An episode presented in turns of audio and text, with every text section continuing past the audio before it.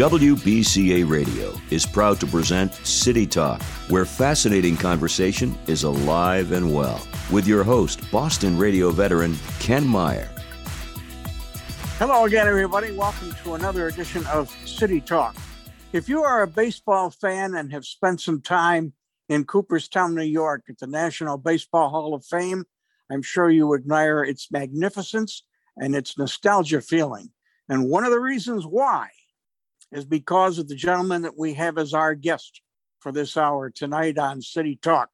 His name is Jeff Idelson, and he is the former president, public relations director of the Baseball Hall of Fame, former public relations director for the New York Yankees, and also the Boston Red Sox.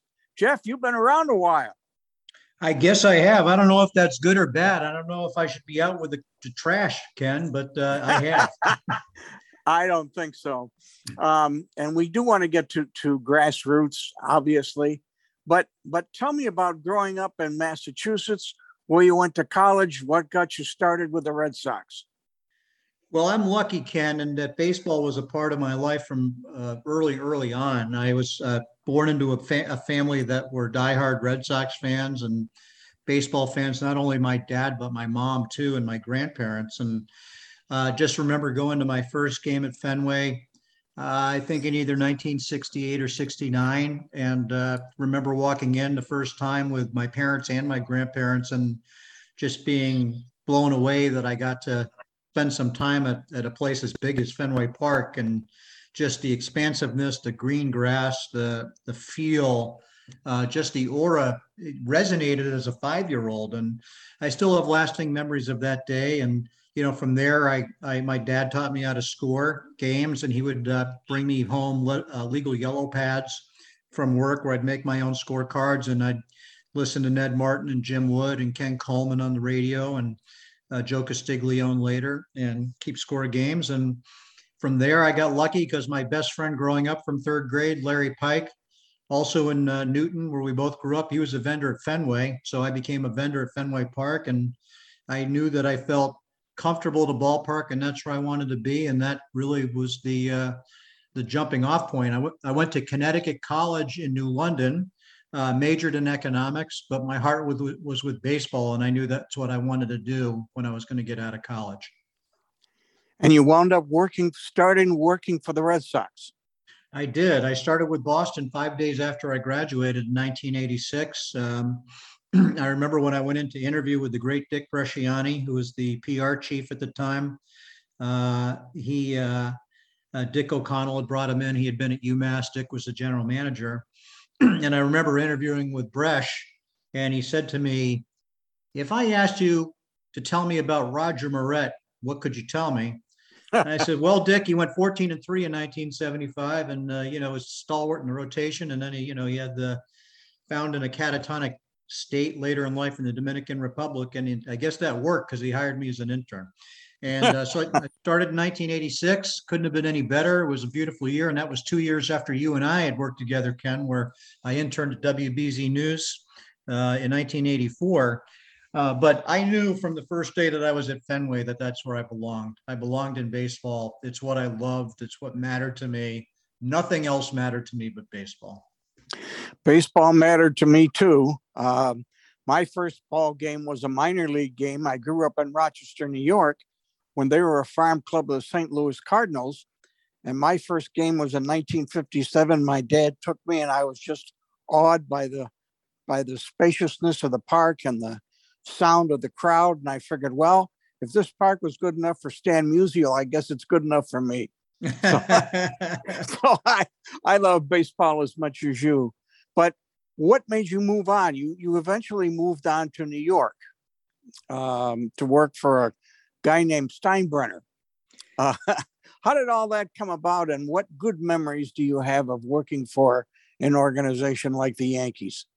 Well, you know, it was never my intent to go to the Yankees. Like everybody up, everybody else in New England, you know, I grew up despising them. You know, Bucky Dent, uh, Bucky Dent was the protagonist in my life at the age of 13 and uh, I wanted nothing to do with the Yankees. I couldn't stand them. But you know, when you're just trying to work in baseball, you got to be, you know, you got to you got to be willing to do anything. And of all the teams I applied to, the one team that I got offered a offered. A, I got offered a chance with the Orioles and the Yankees, and the Oriole job evaporated, and the Yankees were the job, and I decided to go. And I didn't know what I was getting into, but what I soon realized, Ken, was that I uh, was working for another incredibly uh, prestigious family-run organization. So, of course, at that time, the Red Sox had uh, you know Jean Jean Yawkey running the team, and the Steinbrenners uh, you know ran the Yankees, and it was different. I mean, he this was a you know Steinbrenner was a a guy with very little patience, but his goal was to win. And for me as a PR guy, getting to work in a media capital like New York was incredibly challenging. And so I went there as the assistant PR director uh, after the 1988 season. And three months into my tenure, my boss resigned. And so uh, here I am now. I got named as the director of public relations, and I, here I am where I was looking for a job for a couple of years to getting a gig with the Yankees to then being the head of PR uh, at the age of 24. So things kind of progressed and took off from there. And I spent five years in the South Bronx. Uh, great, great memories of working with Gene Michael was our general manager. Uh, Buck Showalter, I worked with all five years I was there. He was an eye in the sky, third base coach, hitting coach, and manager. I'm very close with Buck. And of course, a number of the players, uh, I've stayed in touch with them and friendly with over the years. Don Mattingly is the manager in, my, in Miami. Jim Abbott, uh, I, I, knew for for quite some time. I was lucky enough to have him there. He was one of my favorites, and uh, you know guys like Roberto Kelly. And then while I was there, uh, my just about my second to last year, we drafted this uh, skinny shortstop out of Kalamazoo Central High School named Derek Jeter and uh, so I was there for uh, when we drafted Derek, and it came full circle for me as I inducted him into the Baseball Hall of Fame last summer. All right. That's a dream job. I would have loved to have had a job like that. When did you go there? Well, I was uh, sailing along with the Yankees and things were good. And uh, I decided to make the leap in 1994. I got a call from Cooperstown, and it wasn't going to be because of any great achievement and uh, it was because they needed a body. They needed someone to be a PR guy, and so I uh, I thought, geez, you know, I, am not a New Yorker. I don't love living in New York City. Central New York is a lot like rural New England, and I thought I would do that for a year and go to the Hall of Fame if they'd have me. I liked that idea. This was uh, uh in 1994, and uh, you know one year turned into 26 years. And my first day on the job was uh, the day that phil rizzuto steve carlton and leo durocher were inducted into the hall of fame. And that was a great way to break my cooperstown career in. Ah all these great names i'll tell you. I rizzuto is one of my favorites. I got the chance to interview him when i was in college. And remembering all the people that were telling me i wasn't going to make it in radio and here i am sitting in the press room holding a microphone and talking to Phil Rizzuto. and I kept thinking, boy, if they could see me right now. So yeah. he was he was one of my favorites. And of course, you're mentioning guys like Leo Durocher. I got a chance to meet him as well. So, and uh, the one thing that I used to like was, I mean, it only happened to me once, but you never knew from day to day, just like working at BZ, who was going to show up. And the day that one day when I was there, Mickey Mantle's kid came in, David. And and I'm wondering what, if any, experiences you had like that after being there for 26 years. Oh gosh, yeah. I mean, it was interesting. The people that one of the interesting ones, Ken. It's interesting you say that. When I reflect back, early on in my tenure there, maybe '95, I'm walking through the museum one day, and I see these two guys sitting on a bench that were older gentlemen, maybe in their 70s. And I uh, I don't know. They just struck me as they might have been ball players. I mean, one guy had really big hands and just looked like a ball player, and the other guy like looked like he could have been his friend or a ball player. So I go over and introduce myself to him. And, his, and he was a guy named Harry Danning. And I don't know if you ever heard of Harry Danning, but he caught for the Giants, the New York Giants. And uh, he caught Carl Hubbell, guys like yep. that. Yep. And, and he was with a guy named Bill Lohrman, who was a right-handed relief pitcher for the Giants. And I developed a friendship, and they just came to the museum. They didn't ask for anything. They didn't ask for free tickets. They were just there and enjoying it. And uh, you know that was the essence of people just showing up. Phil Jackson showed up once, the basketball coach. Branford Marsalis, the jazz musician. Guys would just show up all the time because Cooperstown is one of those uh, you know, Cooperstown is the is uh, baseball's version of the Wizard of Oz. It's where you want to go. It's Oz.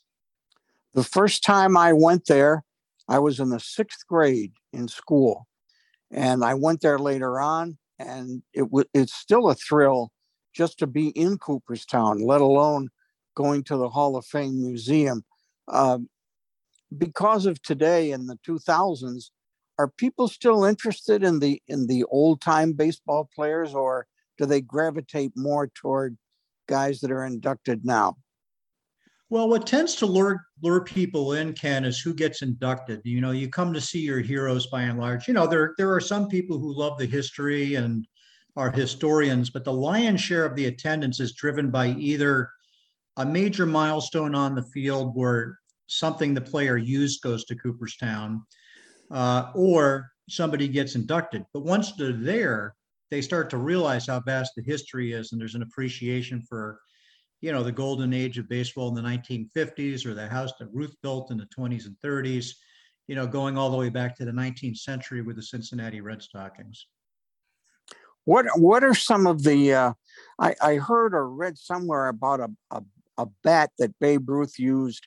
I don't know if it was to hit his 60th home run, but but something came up with Babe Ruth that was rather recent. Uh, is that right, or am I fantasizing? No, I think you're right. I think uh, you know once in a while these Ruth pieces come up for now and then, and that's a testament. There's not there's a testament to how generous he was, Ken. He gave you know he back in that day you didn't think about much of uh, you know memorabilia. It was a different era, and he was great. And a lot of guys I know were great about sharing their stuff. And Babe gave the Babe gave away a lot of stuff. I'd say I'd say there are more signed baseballs than not signed baseballs by Babe Ruth in the 1920s and 30s, and the same with Bob Feller. I mean, he signed everything. And you know, Ruth gave gave a tremendous amount of his collection to the Hall of Fame. Whatever he had left at that point in 1939 ended up in Cooperstown along with Lou Gehrig's collection. But my favorite, my favorite Babe Ruth piece in the Hall of Fame that's there is in, uh, if you remember the year 1927, that's the year that Ruth hit 60 home runs. And in hitting 60 home runs, he out homered the other seven American League teams and he out homered five of the eight National League teams. I mean, it's ridiculous how pro- prolific he was. And he, when he would homer, Ken, he'd come back to the bench and he had a pen knife on the bench, a little pen, you know, pocket knife and he carved a little notch around the trademark, which is on the barrel of the bat, the Louisville Slugger trademark. And we have this bat in our collection from the 1927 season, the year that he hit 60 home runs. And this bat has 28 notches on it. So it's a poignant piece because A, he had 28 home runs with the bat. B, he left his imprint on it with these carvings. And C, it speaks to how dense the wood was back then that these bats didn't break. Um, when I was growing up, and I was around 14, 15 years old, uh, in 1961, a guy named Roger Maris broke Babe Ruth's record. I remember where I was. I heard Phil Rizzuto broadcast it. Uh, um, what, what, if anything, do you have from that year from Maris, if anything at all?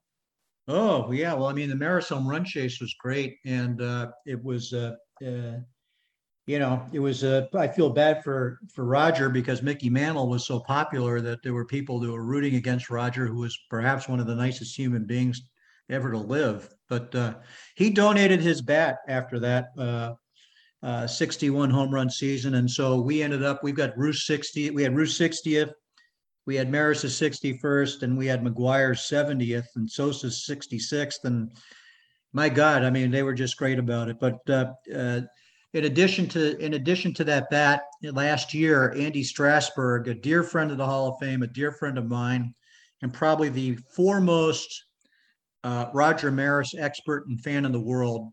Andy grew up in New York, was a Yankee fan. He went on to work for the Padres. He donated the jersey that Roger wore that day to the Baseball Hall of Fame.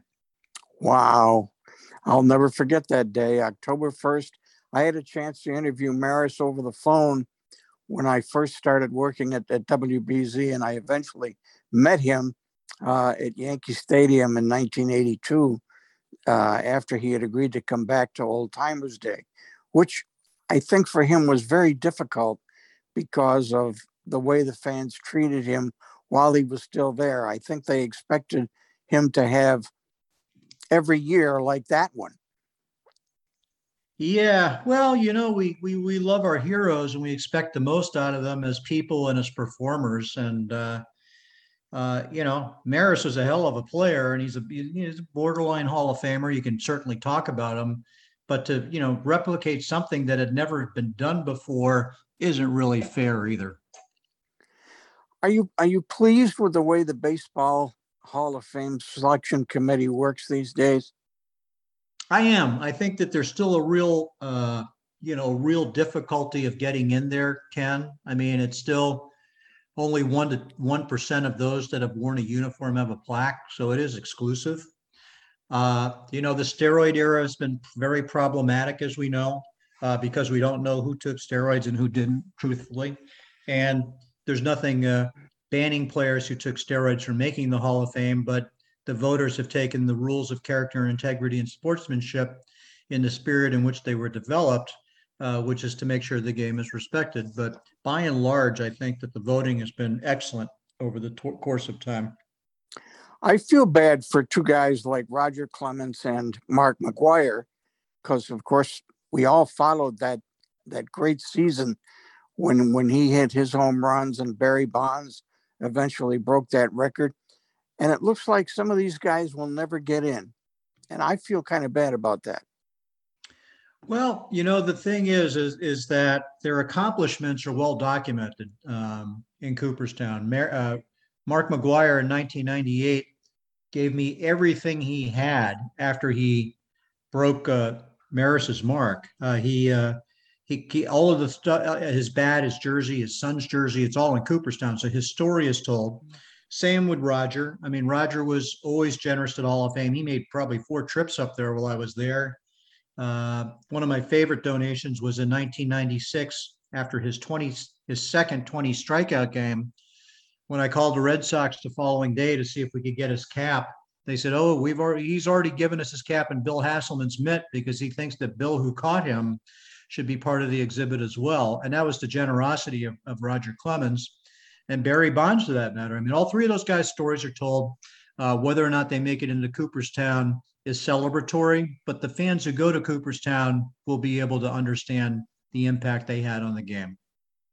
I'll tell you one guy that I wish was in it because I know his daughter very well, and I don't understand why the Veterans Committee doesn't uh, get in somebody like a Mickey Vernon, who played for the Senators and the Red Sox and the Cleveland Indians. And I knew this guy, and a more charming person you you, you couldn't ask to meet.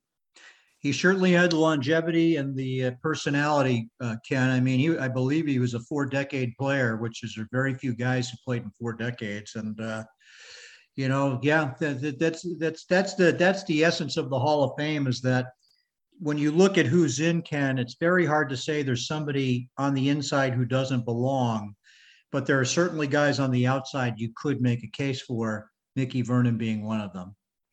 I I heard a great story once. He was only thrown out of one ball game in his whole major league career, and it was before the game started. And he went up to the umpire, and I forgot who he. Somebody had been thrown out the day before, and Mickey said, uh, "You know what so and so said about you yesterday?" And the umpire said, "Yeah," and Mickey said, "Well, I feel the same way." And they threw him. Out, they threw him out of the game. Uh, I like that's, that's, a good story. I liked your stories like that. Now, when I went back to the Hall of Fame later on, they always had a custom of whenever there was a no hitter, the pitcher would donate his cap. Uh, when is that still true? Yeah, generally, generally it's true. We get the cap or the spike. Sometimes a glove comes, but you know, no hitters and cycles. Um, I think we look at cycles too, or the Hall of Fame does be. They're just as rare as no hitters, and uh, but yeah, they have uh, the the Hall of Fame has a baseball from every no hitter since 1940 uh, when they opened, the year after they opened.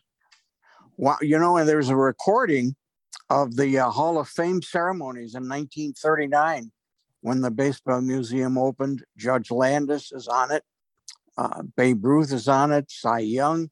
Uh, it's a great recording to listen to if you have not heard it. Oh yeah, um, no, I know it well. Part of probably my favorite. You know, when you look at the way speeches are today, Ken, and or listen to speeches, it's amazing how many people get thanked, and you know, it's no longer just your family; it's your friends, it's the milkman. I mean, it's everybody in the world, your agent, and just they go on and on and on. Um, you know, they're usually poignant, but they're lengthy. In that 1939 induction ceremony, when the first four classes were elected, you know, so they started electing players in 36, then they 37, 38, 39. So the museum opened in 39. They had 20 inductees. And, you know, Ruth was there, as you mentioned, and gave a great speech. But uh, my favorite was uh, Connie Mack gets up, uh, the great manager, and says something along the lines of, It's an honor to be here. Baseball is the world's greatest game. Thank you so much. And I'm like, wow, that, that, that was that was pretty that was, that was pretty brief. And then Eddie Collins gets up after him. You remember Eddie Collins, who's the guy that yep. scouted Bobby Doerr on the same trip as Ted Williams when he was in the PCL. Yep. Uh, Eddie Collins gets up and he says, Mr. Mack summed it up beautifully. Thank you. That's all he said. oh gosh, I don't I didn't remember hearing that, but that's that's funny. I, I like that. Let's talk about the current situation. Baseball has finally settled the lockout situation. But what about those years when they did strange things like extra inning games and having a man start the 10th inning on second base and when they would play two ball games, even though they were day night doubleheaders, they were only seven innings. As somebody who likes baseball like I do, this must have been very frustrating to you as a fan. It was me, I know that. Yeah, it was frustrating, Ken. And I tried not to get too caught up in it because we were dealing with a much bigger issue in this country being COVID. And I think baseball was just trying to figure out what the heck to do. Uh, and and also using the the COVID era to maybe experiment a little bit. But you know, thankfully those are now gone. Uh, you know, now that the uh, a work a work agreement is set, those are out the door, and we go back to our nine inning uh, double headers and nobody's on second base unless you earn your way there. you think Pete Rose will ever get inducted? Uh, I don't know. Ever's a, ever's a very long time, Ken, and uh, you know what the reality is is that baseball's got a rule that says there's no gambling on baseball, and uh, he decided he broke that rule multiple times because he's an addict, and there's nothing shaming of that. It's just reality and he can't help himself. And you know that's that's fine, but it, it's incongruous with earning election to Cooperstown. It's really sad for the people in Cooperstown that work at the Hall of Fame to have to explain why Pete's not there, but it's also pretty justified. And uh, you know he spent his career uh, as a gambler in the game and was you know evicted from the game because of the gambling and uh, I like Pete Rose as a player. There's no one I held in higher esteem in terms of ability. Um, but he broke the cardinal rule, and the Baseball Hall of Fame's rules say you can't break that cardinal rule. Yeah, I feel kind of. I talked to Ken Coleman about it too, and he he um, you know watched him play and broadcast in Cincinnati for a while, and he thinks he ought to be in. So I guess it's he may get in posthumously. Yeah, well, I mean, the great thing about the Hall of Fame is there are those arguments where if we didn't have these, if we didn't have these arguments, and it's because we care. I mean, it's because we care as fans. Uh, so I, I, uh, you know, I, I think there's a, uh, you know, a good health to the debate of it all, and uh, um, you know, it's what helps. It, what's what's help. It helps with conversations and keeps the Hall of Fame in the spotlight. I always like to figure that uh, you know even criminals get second chances. So I would like to see him get in. I mean, his statistics are phenomenal. Yeah, Pete Rose. Oh, I know. I mean, well, you know, look, a Hall of Fame without Pete Rose and Barry Bonds and Roger Clemens is yeah is difficult, and you know, but the question is, is where do you draw the line? And does morality matter? Does does anything matter anymore? Yeah. Well, the scope of just ball players getting in has been enlarged, um, which I like. Broadcasters get in. Uh, two of my heroes is well, all three. When I was a kid, we used to get the Yankee games up in Rochester, and three guys that I worshipped when I was little and got to meet them all were Mel Allen, Red Barber, and Phil Rizzuto. And they all eventually got in. Mm-hmm. They sure um, did, and all deservedly so. Oh yeah. I I I mean I just loved Rizzuto. I I thought he was one of the best ball players turned broadcasters that that I've heard um, well, in all these was, years. He was real, you know. He could he was relatable to fans. He wasn't this like he was one of them. He was one of us. Yeah. What about ball clubs now? Are they as particular, do you think, about picking broadcasters as ball? Uh, I mean, ball players as broadcasters, or do they just go for the well? So and so played 15 years. We'll give them a chance in the booth.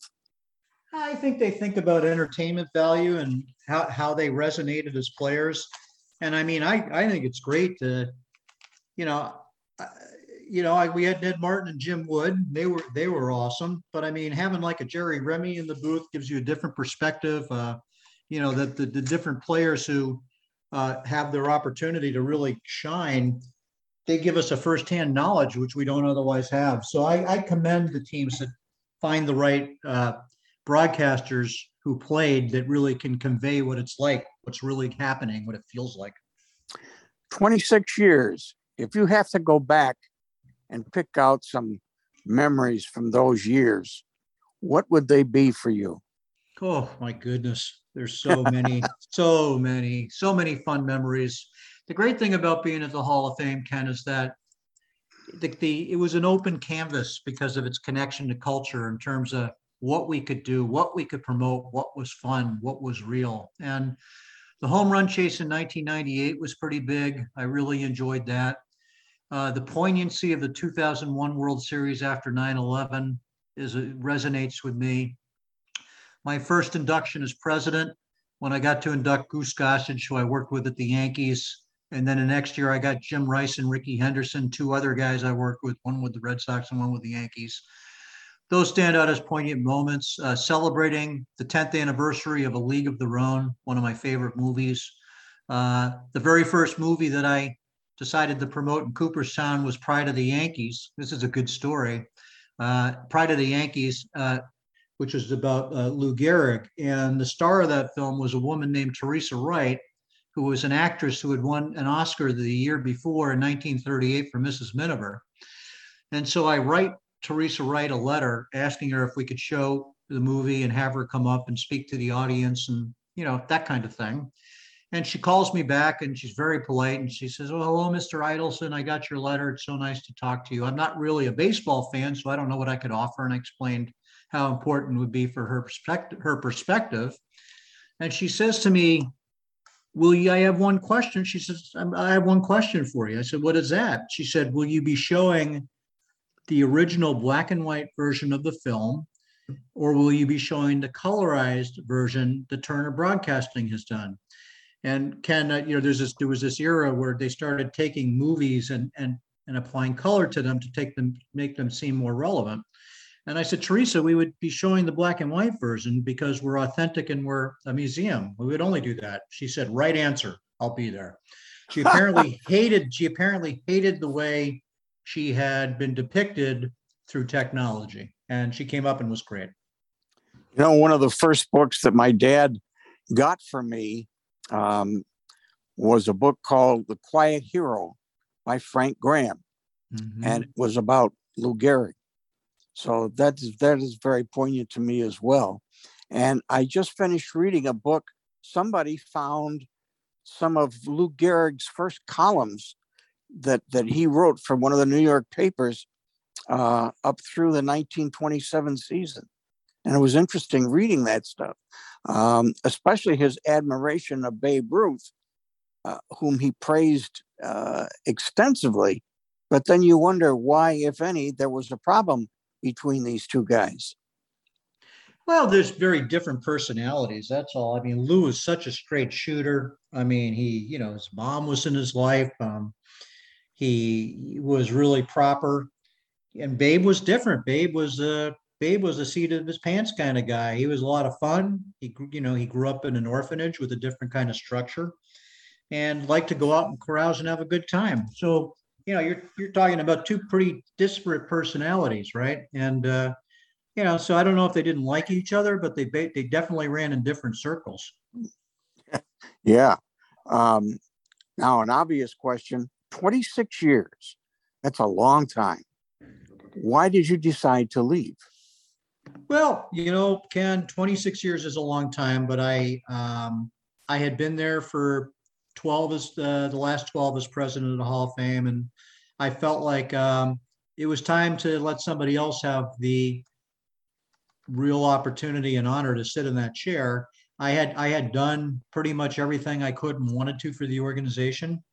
Really proud of where we were, and uh, it was just time. It was time, and uh, 26 years is a long time, and I wanted to try something new. And so the the idea of founding grassroots baseball uh, was uh, where I went next, and uh, I have great memories of Cooperstown, and I'm still consulting with them today, still involved, so that hasn't gone away. And the gentleman who replaced me now is uh, a great leader, Josh Rawitch, who will take that organization to the next level.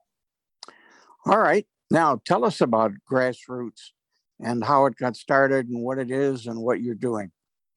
Well, Grassroots Baseball is a not-for-profit organization that uh, we found, I founded with a part a partner in 2019. Uh, photographer Jean Fruth, who was uh, she's one of the preeminent sports photographers in the country, uh, was putting out a book called Grassroots Baseball, Where Legends Begin, which was a photography book of all of her amateur work from around the globe. And she was putting this book into, uh, she wanted to develop this book and divide it up into chapters that were by regions and regions in the United, outside the United States and different areas in the, inside the United States. So a total of uh, 13 regions, or 15 regions rather. And so the idea that she had was to pair Hall of Famers who were from those regions with her pictures so that if you opened up the Oakland chapter, you started with an essay from Rickey Henderson, for instance, about what it was like to grow up in Oakland. And then that's followed by pictures of kids. And so I helped Jean put that together. It's a phenomenal book. There are 15 Hall of Famers in it, along with their images. And then she knew I was getting ready to retire from the Hall of Fame in 2019 and asked me if I would consider joining her and turning her book into a not-for-profit. So we developed Grassroots Baseball. It's a not-for-profit organization in 2019. And we promote the amateur game around the globe and give back in underprivileged communities by to try to grow the game by having clinics. And we came out of the gates fast in 2019. We decided to start with Route 66, and spent three years chronicling the game along Route, Route 66 and that famous highway that connects Chicago to Santa Monica. And we have a book coming out next month, Grassroots Baseball Route 66. And we just announced last week that our next project for the next three years will be to promote uh, the role of girls and women in the game on and off the field around the globe. Have you ever been approached or thought about writing a book yourself? Um, I have not been approached, or I've, I've given it a little bit of thought, but uh, I'm not. A, I'm uh, writing. I love writing, but I don't know that I'm that great of a writer. but maybe one day. All right. So if somebody goes now to the Baseball Hall of Fame, um, did they? What for you is is something for somebody to look at? I mean, I I, I know when I was there, I think they still show a World Series film every day um, or they did anyway. And and what else do you think that they would enjoy looking at, or just just enjoy everything? well, the great the, what I like to say about the Hall of Fame, uh, Ken, is that um, when you go to Cooperstown, if you've not been, you go there expecting to find the past, and invariably you find your own past. And so, you know, you're a Boston guy, and if I had been this, if I had said to you, "Oh, you got to go see the Boston stuff," well, you would go in there, you would go into the museum can and immediately find information on, you know, the 33 33 inning game between the Red Wings and the Paw Sox, or you might find something on on Earl Weaver or Stan Musial when they were in Rochester. So you're going to yep. find your, you'll end up finding your own past, which is pretty spiritual. Uh, but you know, things from Babe Ruth, Jackie Robinson, uh, the plaques of all the Hall of Famers, um, the things that have really taken the game and, and put it on the map and made it a part of Americana, they're all in Cooperstown. It's a 60,000 square foot museum, and it is the ultimate place, the ultimate baseball road trip. They still show a World Series every day? Sometimes World Series films. They have a great welcome film with 19 Hall of Famers in it, talk who weave together a narrative about the game. There's all kinds of technology throughout exhibits. It's a beautiful place. You know, it's funny you mentioned that 33 inning game. I interviewed Dan Barry, the guy that wrote the book about mm-hmm. that game. And I was home in Rochester at the time. It was Easter weekend. And I remember going to bed with the ball game on and I'd wake up at midnight and hey, they're still playing ball. And I'd fall back asleep and wake up two or three hours later and my God, the game's still going on. I couldn't believe it. And when the game ended and and they uh, resumed it, I don't think it took more than a half an hour and 45 minutes before it was all over. Yeah, amazing. I mean, you think about who the two third basemen were in that game. They're both in the Hall of Fame now, Wade Boggs and Cal Ripken. Yep. And uh, yeah, I mean, Wade just tells these amazing stories about how how insane it was, how late it was in the night. They built a fire in the dugout. It was so cold. I mean, it was four in the morning. I mean, it was quite a scene. Yeah. The funniest story is when Luis Aponte, who was a pitcher, went home and his wife wouldn't let him in the house because she didn't believe that the game was still going on and she thought he, he had been out with another woman. That's so funny. I've heard that story. They eventually got it all straightened out. Well, but there were so many ironies in that game. They almost didn't play it because they had a power failure, but they eventually got it fixed. Yes, I know. And, all sorts of things. You never know what's going to happen when you go to a ball game. no, that's that's very true. You never do. But listen, I want to thank you so much for for coming on the air with us. You've you've been a great friend all these years, and uh, just to be able to sit down and talk with you and and reminisce is a, is a thrill for me. And uh, I will always treasure that moment. And I want to thank you very much. Oh, Ken, you gave me my break, buddy. 1984. Here we are working at WBZ. I'm there all summer interning with you. We, I remembered we'd walk out and we'd go around to that diner in Brighton and have lunch now and then. There was some like a like a like a train car kind of diner. And uh, you know, for my last project there, you said to me, "Why don't you help me book the Woodstock show, the 19th, the 15th anniversary Woodstock show?" And and uh, I just will always be grateful for your believing in a young kid and taking me under your wing. Well, that's also because somebody believed in me as well, and uh, I always figured that if I could pay them back for doing that, uh, if that's what I was able to do with that with you, then I accomplished what I set out to do. Uh, you're you're a good guy, and the world is a better place because of your being around and and being a part of sports. Well, it's very kind of you to say, and I feel the same way about you, Ken. I'll look forward to the next time we visit.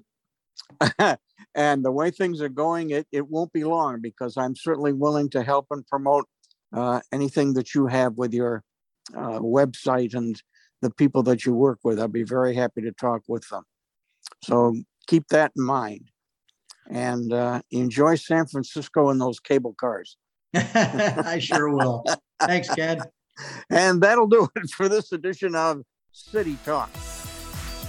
Thanks for listening to another great conversation with Ken Meyer and friends. You can contact Ken by email. The address is kjmeyer7 at gmail.com. That's kjmeyer7 at gmail.com. Tune in next time for more conversation with Ken Meyer on City Talk.